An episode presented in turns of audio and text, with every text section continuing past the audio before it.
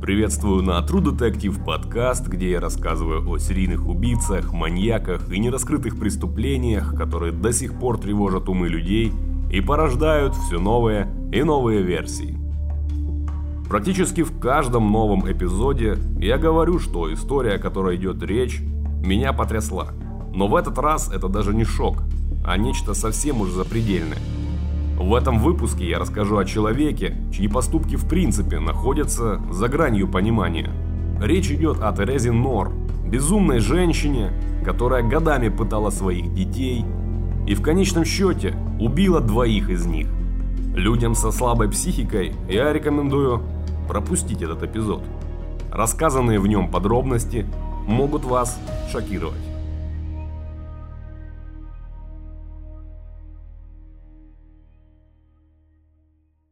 Терри. Октябрь 1993 год. Редакция телешоу «Самые разыскиваемые в Америке». Под конец рабочего дня в редакции зазвонил телефон. Один из диспетчеров поднял трубку. В нем он услышал хриплый женский голос.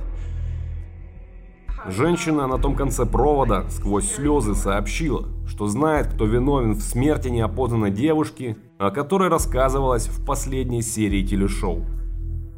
После каждого нового эпизода зрители часто звонили в редакцию, чтобы сообщить сенсационные подробности, которые на деле оказывались выдумкой.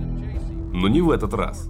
Звонившая женщина знала несколько важных подробностей, которых не было в этом выпуске и которые знала только полиция. Уже через несколько часов женщина прибыла в полицейский участок. Ее встретили детективы Рон Перея и Джон Фитджеральд. Визитерша у них не вызывала доверия. Она была одета в старую застиранную одежду, на ней не было макияжа или украшений. На вид ей было чуть больше 30 лет, но ее кожа была покрыта морщинами. К тому же женщина заметно страдала избыточным весом. Детективы пригласили ее в комнату для допросов. Фитцджеральд сделал кофе, и они вместе сели за стол, который стоял в середине помещения. Женщина представилась. Ее звали Терри Нор, и обнаруженное тело, о котором шла речь в телешоу, была ее сестра.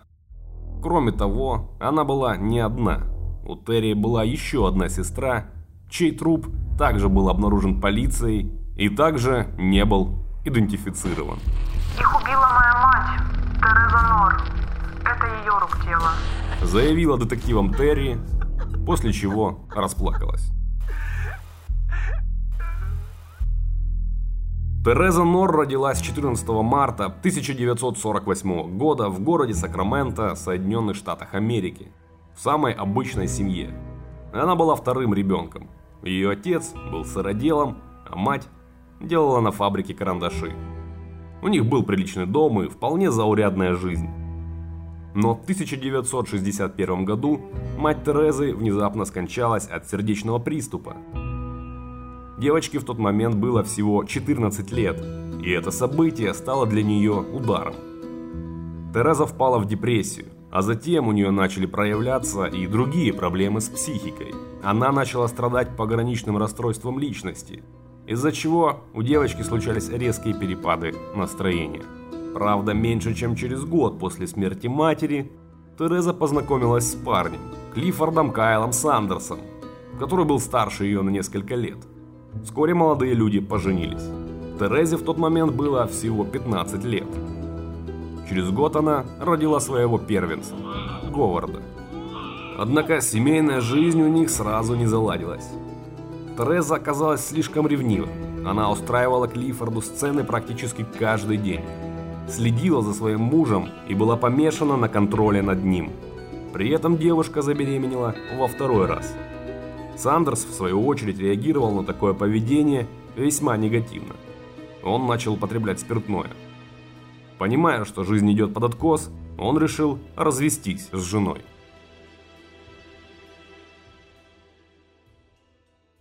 Клиффорд. 7 июня 1964 год. Городок Галт, Калифорния, США. В тот вечер в доме Сандерсов было снова неспокойно. Клиффорд вернулся с работы и застал супругу в дурном расположении духа. С самого порога Тереза обвинила его в том, что он задержался. Мужчина не отреагировал на это замечание и пошел на кухню. Он достал еду из холодильника и поставил ее на стол. Тереза тем временем не унималась, она снова перешла на повышенный тон и снова начала обвинять мужа в изменах. Он не реагировал.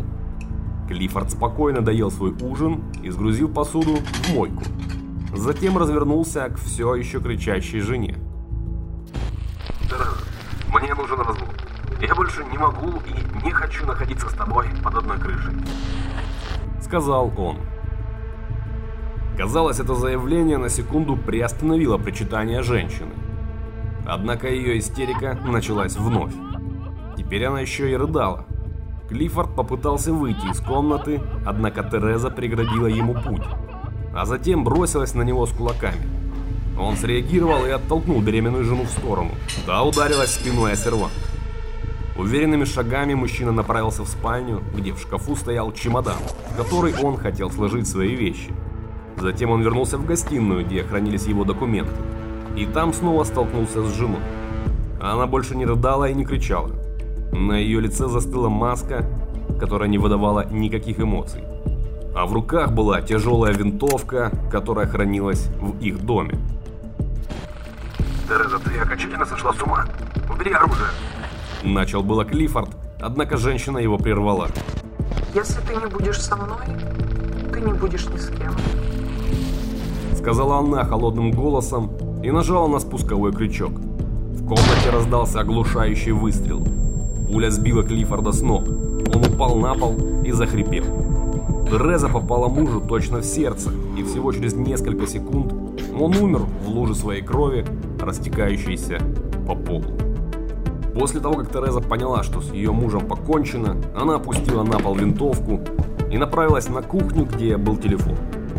Она набрала номер службы спасения и рассказала, что ее муж попытался ее избить. И защищаясь, она убила его. За это преступление беременную Терезу арестовали и поместили в изолятор в ожидании суда. Однако затем случилось неожиданное. Присяжные признали ее невиновной в убийстве. Они поверили в историю адвокатов Терезы о том, что именно она была жертвой семейного насилия. Ее муж часто выпивал и при этом частенько колотил свою супругу. Типичная для тех мест история. Именно поэтому присяжные и стали на сторону молодой матери, которой скоро предстояло рожать второго ребенка. Все это сыграло на руку Терезе, и сразу после суда двери перед ней открылись, и девушка снова оказалась на свободе. Дальнейший жизненный путь Терезы в принципе многое говорит о ее психологическом состоянии. Девушка начала искать себе мужчин, причем добивалась этого любыми доступными способами. Своих же малолетних детей при каждом удобном случае она оставляла на попечительство кому-то из своих знакомых. Часто это даже были ее бойфренды. Тереза отправлялась гулять, пока мужчины сидели с ее двумя детьми. Естественно, такое долго продолжаться не могло, поэтому мужчины очень часто менялись. В конце концов, она познакомилась с Робертом Норром, за которого очень быстро вышла замуж и взяла его фамилию, которую впоследствии прославила на весь мир. Тереза беременела каждый год и родила Роберту еще четверых детей – Сьюзан, Уильяма, Роберта-младшего и Терри. Детей от первого брака, Говарда и Шейлу, Роберт также усыновил и дал им свою фамилию. Правда, в семье до любовной идиллии было далеко. Между парочкой постоянно вспыхивали скандалы на почве алкоголя и нездоровой ревности Терезы. Поэтому в 1970 году ее второй брак также развалился. Качестве мести Тереза запретила бывшему мужу поддерживать какие-либо отношения с детьми, и закон снова встал на ее сторону. После этого у нее было еще два брака, которые также закончились довольно быстро. После очередного развода состояние Терезы резко ухудшилось. Она постоянно и много пила. Стала набирать лишний вес. У нее резко усиливалась паранойя, она стала проявлять агрессию по отношению к своим детям. Кроме того, помешавшись на контроле, она забрала их из школы и не разрешала выходить из дома без надобности. При этом хуже всего она относилась к своим дочерям. Она считала, что девочки хотят украсть ее красоту. Для телесных наказаний она использовала деревянную доску, обмотанную изолентой вместе, которая служила ей ручкой. Женщина привлекала к наказаниям и других детей, которых заставляла держать своих брата или сестру, пока мать отделывала их доской. Этим дело не ограничивалось. Иногда она в приступе ярости могла затушить сигарету от кого-нибудь из детей, а самую младшую, Терри, за какой-то мелкий проступок она однажды на несколько часов закрыла в морозильной камере. При этом она приказала одному из сыновей сесть на крышку морозилки, чтобы Терри не смогла выбраться наружу. Сьюзан 1983 год. Дом семьи Нор, Сакраменто, США.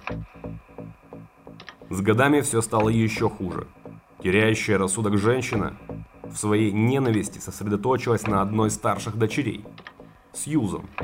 Она решила, что ее дочь ведьма, и из-за ее колдовства Тереза стала стремительно набирать вес. В отместку Тереза стала кормить Сьюзан высококалорийной пищей. И если та отказывалась, то пищу ее заставляли есть принудительно. Братья держали девушку за руки и голову, а мать кормила ее с ложки. Работая неполный день в доме престарелых, Тереза получала недостаточно денег.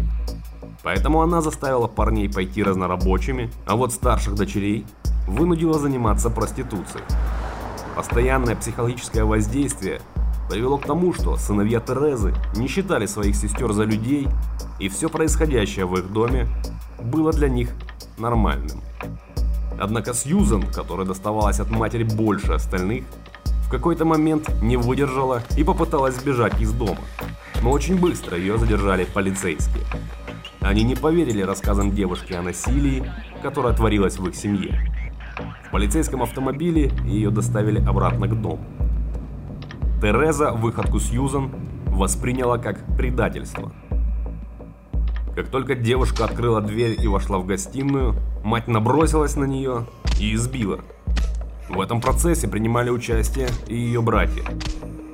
После этого они сковали руки и ноги девушки цепью, а рот заткнули кляпом. Сьюзан держали закованной в кухне под столом. С еще большим усердием мать принялась принудительно кормить девушку. В таком положении она оставалась около двух лет. В один из дней, когда семейство снова начало принудительно кормить Сьюзан, она вырвалась из рук и высказала все, что думает о матери и своих братьях. Непослушание дочери, в дополнение к сильному алкогольному опьянению, взбесило Терезу. Она выхватила револьвер и направила его на свою дочь. Она продолжала кричать и размахивать оружием. Наконец, более спокойным тоном она заявила. Однажды мне уже пришлось нажать на курок. И я не боюсь это сделать снова. После этого она выстрелила в дочь. Пуля попала ей в грудь и отбросила девушку на несколько метров. Та с грохотом упала на пол и закричала от боли. Удивительно, но выстрел оказался не смертельным. Пуля не задела ни одного жизненно важного органа. Сьюзан корчилась на полу от боли, а остальные дети замерли в шоке от произошедшего. Первой пришла в себя безумная мать. Она приказала остальным оттащить девушку в ванную комнату. Там, прямо в ванной, Тереза снова приковала Сьюзан наручниками. А затем постаралась остановить кровь и наложила повязки. Пуля осталась в теле девушки, и Тереза решила ее не доставать. Вызывать скорую, разумеется, никто не стал. После этого случая раненая Сьюзан еще около месяца оставалась прикованной в ванной. Но несмотря на все, она выжила и начала поправляться.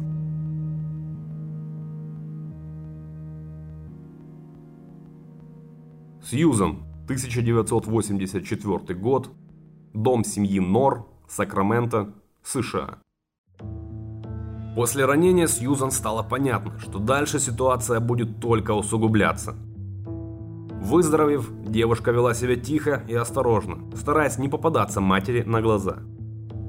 Тереза продолжала пить. В какой-то момент она снова приказала сыновьям избить Сьюзан. На следующий день девушка пришла к матери и сказала, что больше не может это терпеть и хочет покинуть их дом. Неожиданно Тереза согласилась отпустить дочь, но только при одном условии, что она вытащит пулю, которая по-прежнему находилась в теле девушки. Таким образом, считала Тереза, Сьюзан никому не сможет доказать, что в нее стреляли и избивали. У девушки не было выбора, а потому она согласилась на эту, если так можно сказать, операцию. Все должно было происходить на кухне. Сьюзан села на стол и взяла протянутую матерью бутылку виски, которая должно было сыграть роль обезболивающего. Вслед за алкоголем Тереза дала дочери целую пригоршню мелорила, сильного антипсихотического лекарства. После такого коктейля Сьюзан отключилась буквально через несколько минут. Остальные уложили ее на живот на столе и приступили к операции.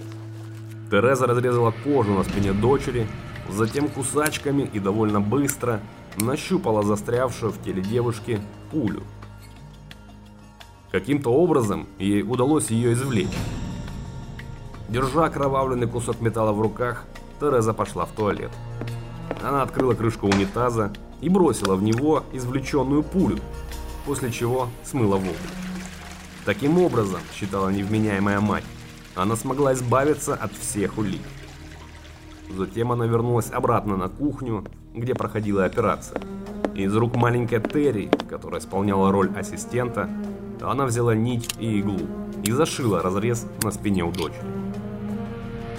Вскоре Сьюзен очнулась. Тереза решила, что ее хирургическое вмешательство прошло успешно, и она открыла очередную бутылку с алкоголем.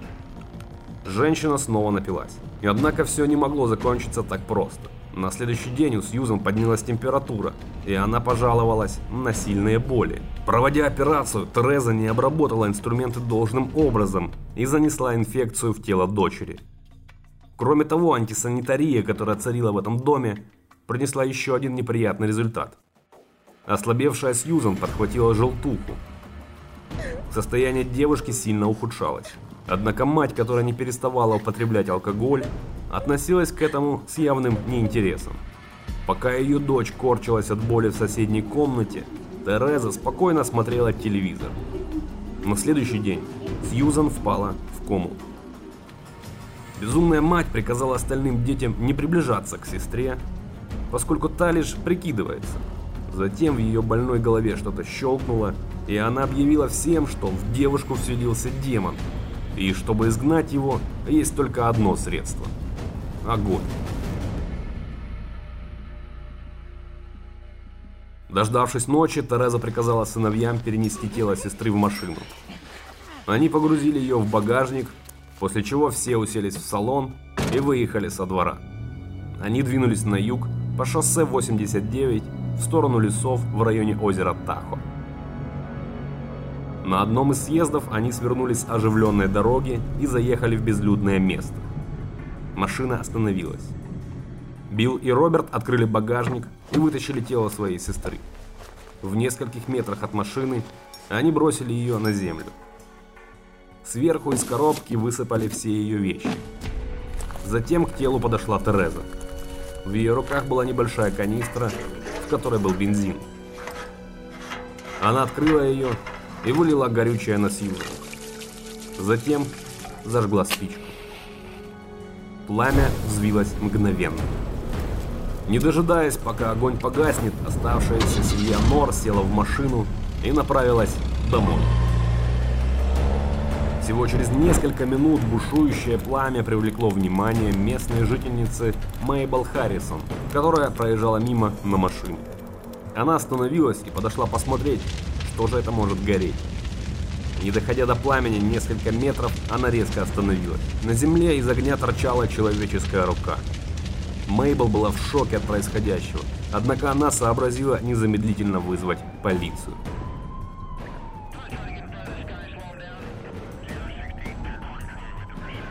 Делавший вскрытие останков патологоанатом сделал вывод, что девушка, на момент, когда ее подожгли, все еще была жива. Огонь уничтожил почти все улики, и полиции не удалось установить личность жертвы. В каталоге нераскрытых дел Сьюзан Нор более 10 лет числилась как Джейн Доу 4873 дробь 84. Шейла. Весна, 1985 год. Дом семьи Нор, Сакраменто, США. После смерти Сьюзан в семье Нор установилось угрюмое спокойствие и тишина.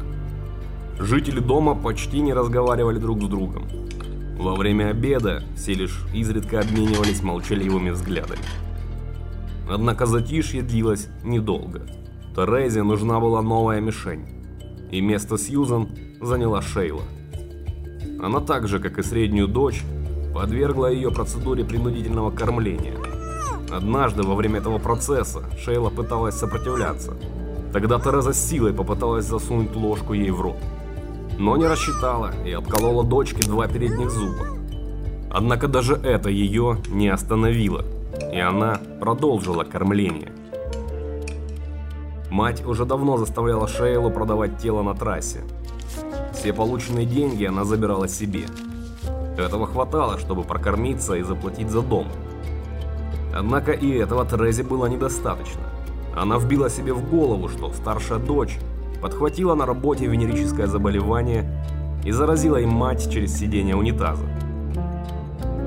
Девушка попыталась доказать, что она ничем не болеет, и вступила с матерью в словесную перепалку за что сильно поплатилась. Тереза приказала сыновьям избить Шейлу, после чего девушку заперли в тесном и темном чулане, без воды и еды. Первое время Шейла пыталась кричать и звать на помощь. Она уже даже была готова согласиться со всей той чушью, в которой ее обвиняла мать. Однако Тереза была непреклонна и продолжила держать дочь в чулане. Кроме того, она приказала всем детям ни в коем случае не открывать дверь. И те подчинились. Несмотря на душераздирающие крики и мольбы сестры, они так и не нашли в себе мужества, чтобы ей помочь. Шейла задыхалась. В тесном помещении она не могла ни лечь, ни сесть. Она находилась в нем уже несколько дней. Она чувствовала, как силы ее покидают. Собрав всю свою волю в кулак, девушка попыталась по полкам забраться к маленькому окошку на высоте. Однако старые полки не выдержали ее веса и переломились. Шейла рухнула на пол и больше уже не могла подняться. Еще какое-то время она в полголоса звала на помощь и скребла в дверь. Раздраженная этим шумом Тереза лишь увеличила громкость на телевизоре. Через несколько часов девушка стихла. Дверь в чулан они открыли лишь через три дня. Из него вывалилось безжизненное тело Шейлы, которое уже начало разлагаться. Тереза хладнокровно посмотрела на труп дочери и велела Роберту найти какую-нибудь коробку, куда бы они могли его сложить. Парень подчинился. Он сел в машину и направился в кинотеатр, в котором работал. Там он нашел большую коробку из-под попкорна и вскоре вернулся с ней домой.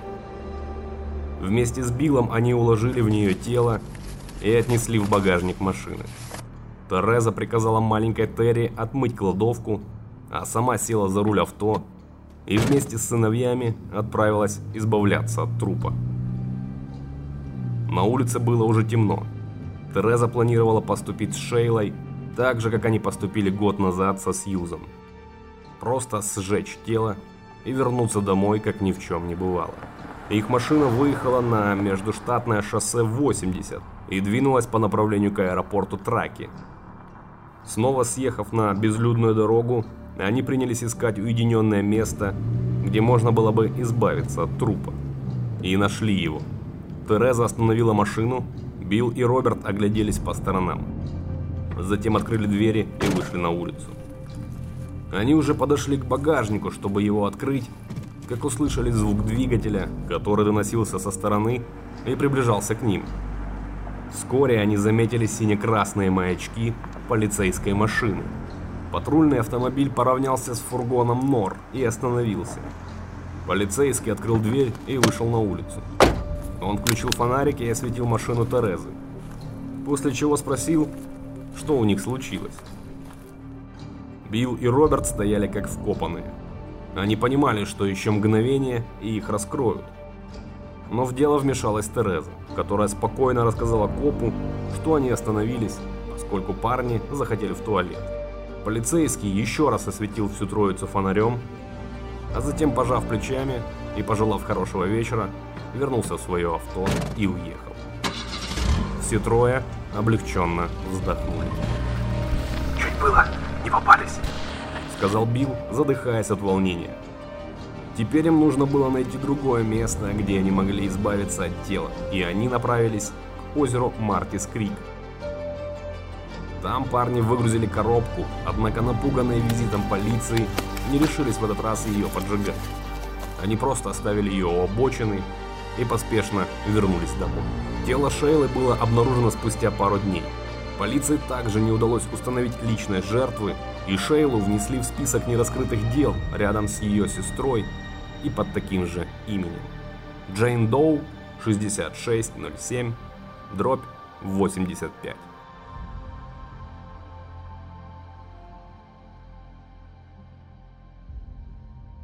Терри. Весна 1985 год. Дом семьи Нор, Сакраменто, США. Когда троица вернулась домой, Терри заканчивала уборку. Однако мать оказалась недовольна результатами. Несколько дней она все повторяла, что в чулане, да и во всем доме теперь обитают демоны. Через какое-то время они собрали вещи, облили чулан бензином и бросили спичку. Дом загорелся. И хотя соседи довольно быстро вызвали пожарных, которые потушили пламя, оставшаяся часть семьи Норт переехала в мотель. Затем они переезжали еще несколько раз. 15-летняя Терри понимала, что ее ждет участь сестер. А потому в один из дней она взяла документы Шейлы, которые мать по-прежнему хранила, и сбежала из дома. Возможно, именно это и спасло ей жизнь. Нужно сказать, что Тереза не особенно искала дочь. Она продолжила жить со своими сыновьями. Терри, напуганная тем, что мать может ее найти, вынуждена была постоянно скрываться и прятаться. Так она прожила следующие 9 лет, пока однажды не увидела по телевизору серию телешоу «Самые разыскиваемые в Америке». В ней рассказывалось о ее сожженной сестре. В тот момент Терри осознала, что больше не может скрывать случившееся и должна добиться того, чтобы ее мать понесла заслуженное наказание.